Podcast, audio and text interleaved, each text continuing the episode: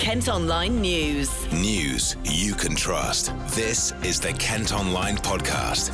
Lucy Hickmott. It's Monday, the 18th of November. Coming up, hundreds turn up for an illegal rave at Carpetright store. This is a retail park, and we are closing quite late as well. And it's just you just don't know who you're going to meet what state they'll be in. Young politician criticises abuse on social media. I think people have gone really out of control with what they're saying, and Brexit is just overshadowing everything and making people really angry. It can become really toxic. And Gillingham's win helps them climb League One table. I was really pleased with the quality of our football and passages in the second half, but I've said to the boys we're still not there for 90 minutes yet. We had a dogged first half, and um, but a, a very good second half. Kent Online News. First today, a teenager's denied murdering a young man who was stabbed to death in Maidstone. Ish has the latest for Kent Online. 21 year old Andre Bent died following a disturbance in the town centre in the summer. Seven of the 11 people appearing in court today have admitted violent disorder. A 16 year old we're not allowed to name pleaded not guilty to murder and three counts of attempted murder. Three other people denied causing GBH. One also denied another attempted murder charge. Kent Online reports. Elsewhere today, 39 migrants have been rescued after trying to cross the channel in small boats within hours of each other. Border Force officers dealt with four separate incidents off the Kent coast yesterday morning, and the police, Coast Guard helicopter, and lifeboats were also involved. The Iranian nationals have been taken to Dover, where they'll be interviewed by immigration officials. More than 1,000 people have taken part in an illegal rave at a former carpet store in Medway. They were kicked out of the Carpetright shop at Strood Retail Park on Saturday night. A 39 year old man from Ashford was arrested and questioned on suspicion of conspiring to commit a public order offence and supplying a psychoactive substance. He's since been released on bail. Phil's been getting some reaction to the event. So, obviously, um, you're looking to move into this shop. Just tell us about the kind of time frame of, of what's going on in this shop and uh, kind of, you know, what you first expected when you heard that there was an illegal rave happening right next door to where you're moving in. Um, well, there was a few delays um, for us to get into the premises um, due to unexpected findings, and we were extending the windows, etc. The weather wasn't really friendly either. So, you know, it was anxious enough for us to hear about another delay. And then, um, actually, a colleague of mine um, emailed me the link to the to your website as well um, yesterday morning. So my first thought was, oh God, I hope they didn't get into our premises as well, because that would mean another delay. So when when were you looking to move into the shop? Um, today is the day. So yeah, lucky enough, it's the, the party next door is not affecting that. So you know, obviously, it's quite a quiet sort of business area. There's not too much going on, especially at night. So, is it a little bit concerning almost for you to kind of have that happening right next door as well? It definitely is, um, especially that you know, first of all, it's illegal, and secondly, we, we, to be perfectly honest, there's always drugs, alcohol involved, so it, it can get out of hand easily. The word spreads so quickly via um, uh, social media. So yeah, it's, it's very concerning for, for us as the neighbours, us as the new neighbours especially. And you know, we are a charity, so all we want to do is to raise money to beat cancer, and we just don't want to be affected by any unsocial behaviour like this. Does this kind of make you maybe feel a little bit unsafe now? A little bit for sure, yes. Especially that you know we this is a retail park and um, we are closing quite late as well, um, and it's just you just don't know who you're going to meet, what state they'll be in. And just finally, of course, you know the fact that the way they got in is by breaking in, so so that, that must be quite concerning as well. Yes, definitely. Um, obviously, it was an illegal party, um, so yeah, they couldn't get in with just opening the door with a key.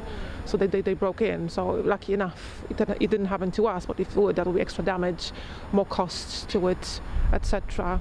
Not to mention the psychological aspect of it, um, us feeling unease, on edge, because you just don't know what's you're going to come into the following morning. Kent Online reports. Tributes have been paid to a man who died in a hit and run in Dover.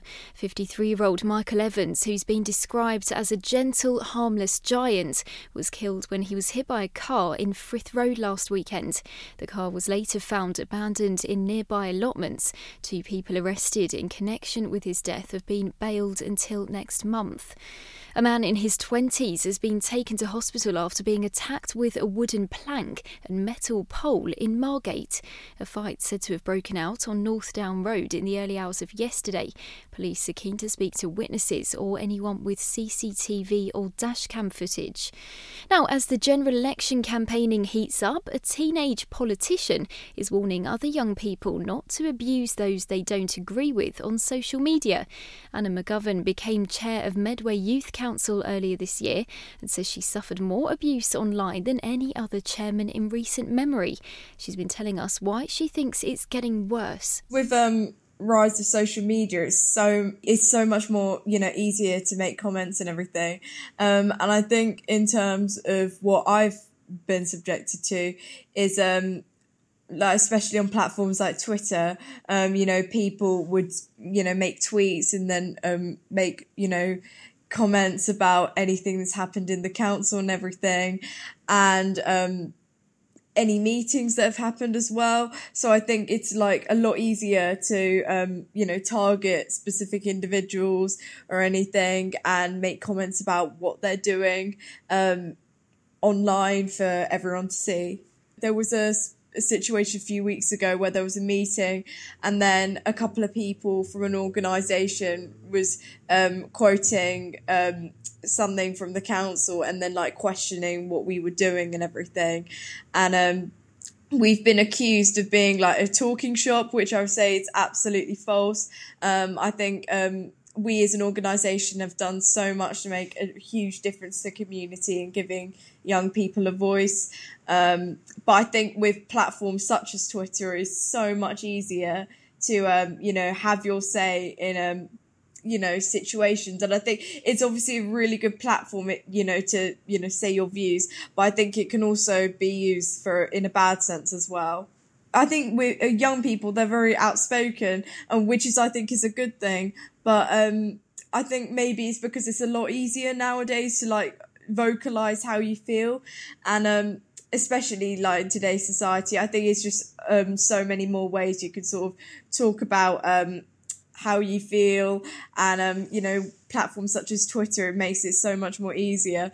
And um, I wouldn't necessarily say it's anything that um, is happening in this term in particular that's causing it. But I think it's just because it's so much easier nowadays to um, sort of say how you feel. And I think um, young people in particular are becoming a lot more outspoken. So I think that's probably why um, you're more likely to be subjected to it young people are becoming to use um, Twitter more, and I think that's a really good thing because they're getting more involved in discussions and everything. But I think um, also it can be quite a toxic um, atmosphere um, because I've seen like threads and everything, and sometimes it, they can be like very, um, it can become quite abusive, and um, see, I won't name like specific situations or individuals or anything, but I have seen like circumstances where um, comments have become quite nasty or um, arguments have broken out online. And I think that can also be very damaging, especially um, to some young people who've been subjected to it and never really had to deal with stuff like that before. And um, something similar happened internally within the youth council. Um, so we had to step in and make sure our members were okay and everything. Um, but I think nowadays it's just so much more common um, for you know young people and everyone to be a, subjected to abuse online because I think it is so much easier nowadays to be able to receive it because it's like with rises um, technology and everything. I think it could just be done so easily. With Brexit, I think it overshadows everything that's happening at the moment because I think one time um, politics was solely about making a difference to the lives of constituents locally and nationally. And now I think it's just become like this massive argument because I think um, voters are split over the vote of the general referendum. And now um, ev- everything is just so overshadowed by Brexit, and I think it's caused a lot of toxicity in politics. And I think young people are growing up to think that's the norm of politics when really it should be about you know social change. And I do think um, it has affected you know not only young people but even like adults like um on twitter platforms for example um a lot of the discussion is very toxic a lot of it is debate and argument and i think if it's done in a positive way in the sense that you're trying to you know give someone a different opinion um, without necessarily making it quite abusive or argumentative. I think it's always good to say your views, but I think when it becomes like really like abusive or even almost bullying, I think that's wrong. Um, but I think even nationally, um, there is so many cases of abuse um, that MPs have to receive um, for doing their jobs, and I think it's a lot more common nowadays. So maybe um, not only adults being affected, but also young people are becoming to, you know, they're seeing that this is the norm. So possibly that's why, like, this whole toxicity um, atmosphere has come about. Kent Online News. Police have released a computer generated image of a man they're hunting after a teenager was pushed into a bush when he refused to hand over his mobile phone. The boy was targeted in an alleyway in Sandend in Whitstable before the man ran off empty handed. You can see the picture at kentonline.co.uk. A court's heard how a man stabbed the tyres of a car in Herne Bay following a row over parking. It happened after a couple pulled into a private car park in Central Parade so they could go into a restaurant and book a table. 52 year old Lawrence Gibbons, who lives in the flats opposite, came out to argue with them and used a knife to damage the tyres. He's been ordered to pay £800 in compensation. Climate campaigners have described a Christmas ice rink in Canterbury as an environmental disaster. The attraction's due to open at Dane John Gardens at the end of the month, but there are concerns about two diesel generators which will provide power to the site and the huge amount of water it'll take. The City Council say the decision to run it was made before they declared a climate emergency, they'll consider other options in future. Kent Online reports. A 900 year old church near Faversham could be forced to close because of a funding shortage. All Saints in Graveney has just seven regular worshippers and is struggling to survive because of high costs. The people who run it say without more support, they'll be forced to shut within two years. A mum from Northern Ireland has thanked a complete stranger after her order of baby grows ended up strewn across a busy road in Maidstone. Keema McConway, who lives near Belfast, took to Facebook to try and find a woman called Emily who took a photo of her address and sent her own parcel of baby clothes instead. The new mum, who's 28, says it restored her faith in humanity. And Will Young and James Morrison going to co headline next year's Forest Live gigs at Bedgebury Pinetum. They're organised by Forestry England to introduce forests to new audiences. The concerts will happen in June. Tickets go on sale on Friday. Kent Online Sport. Football and Gillingham have climbed to 14th in the League One table after beating Lincoln City over the weekend. A goal from Mikael Mandron in the first half was enough to secure a 1 0 win at Priestfield. Gills manager Steve Evans says it'll give them a boost ahead of their FA Cup replay against Sunderland on Tuesday. I think it's been a big week. I think to produce the performance we produced at Sunderland in the second half, particular, to take that into Tottenham, we you make nine changes, ten changes.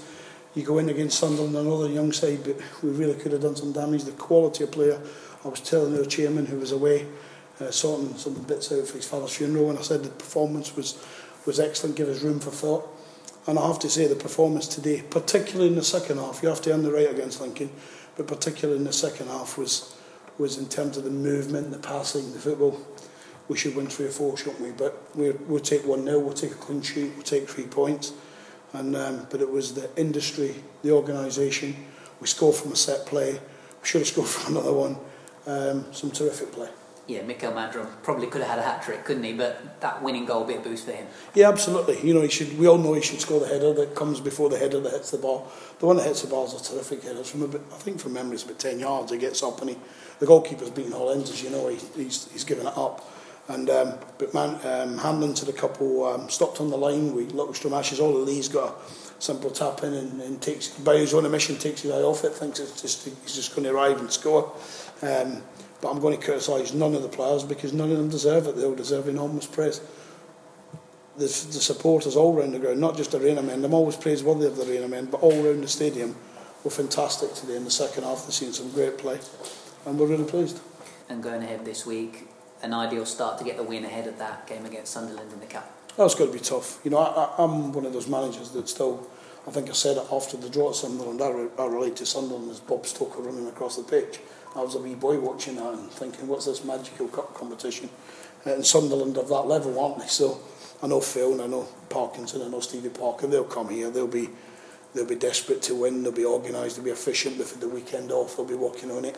So you know, we we're not in the next round. People somebody think we're, we're not in the next round. We don't think about the draw. We think about trying to deal with a big club like Sunderland. Elsewhere in the National League, Ebbsfleet managed to come back from two goals down with 10 men to get a draw against Hartlepool on Saturday. Josh O'Meara was sent off at the end of the first half, but after the break, Myles Weston scored twice and the game finished 2 all. Boss Kevin Watson told us what he thought of the match. That's the poorest first, poorest half of football. Um, we've had since I've been at the club. Um, not at the races. We were meant to have the fast start. That didn't materialise. They were all over us. Um, same system as what we play, yet to a man they were better. 1 to 11 or whatever numbers you wear these days, they were just so much better than us. Um, I'm, I'm, actually glad we only went in at 2 0 down. But there was no excuses for that first half. We were flat, um, wasn't good enough. So we had words at half time, decided the best way to approach the second half was not to go gung ho. I know you can hear people saying get up the pitch and get forward. It's, it's, it's easier said than done. It's easier said than done. Um, we, the boys, carried out what we asked them to do second half perfectly, absolutely perfectly. But the slow start has cost us today, I think. Um, that just shows the mentality of these boys, the work ethic of these lads. Um, they didn't stop, didn't stop for the whole 94 minutes, um, and I think got our just desserts for an outstanding second half. An outstanding second half. Um, we changed the, the shape at half time. I told them not to go chasing the ball. Eventually, Hartlepool, their midfield can drop in, they can go deep, they can go and get it. I didn't really care because they're going to have to come to you at some point. and then they started getting sloppy. Then we started nicking the ball. Our shape was good, and I think I think it was we deserved a point. It's as simple as that, based on the second half. I'm still learning. I'm still learning as I go. I'm still learning about players. I'm still learning about formations. Um, we had to change today. It's not something I want to do on a regular basis, but we needed to. A, because we were down to 10 men, and B, because they were playing 3 5 2 much better than we were.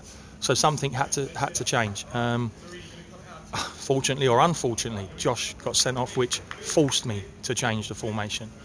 Um, but as I say, I am so so pleased with what I saw that second half, and this is what it means to these boys. You know, they are fighting. We're down we're down there in a scrap, but they are fighting, and I think that's one defeat in seven in the league possibly.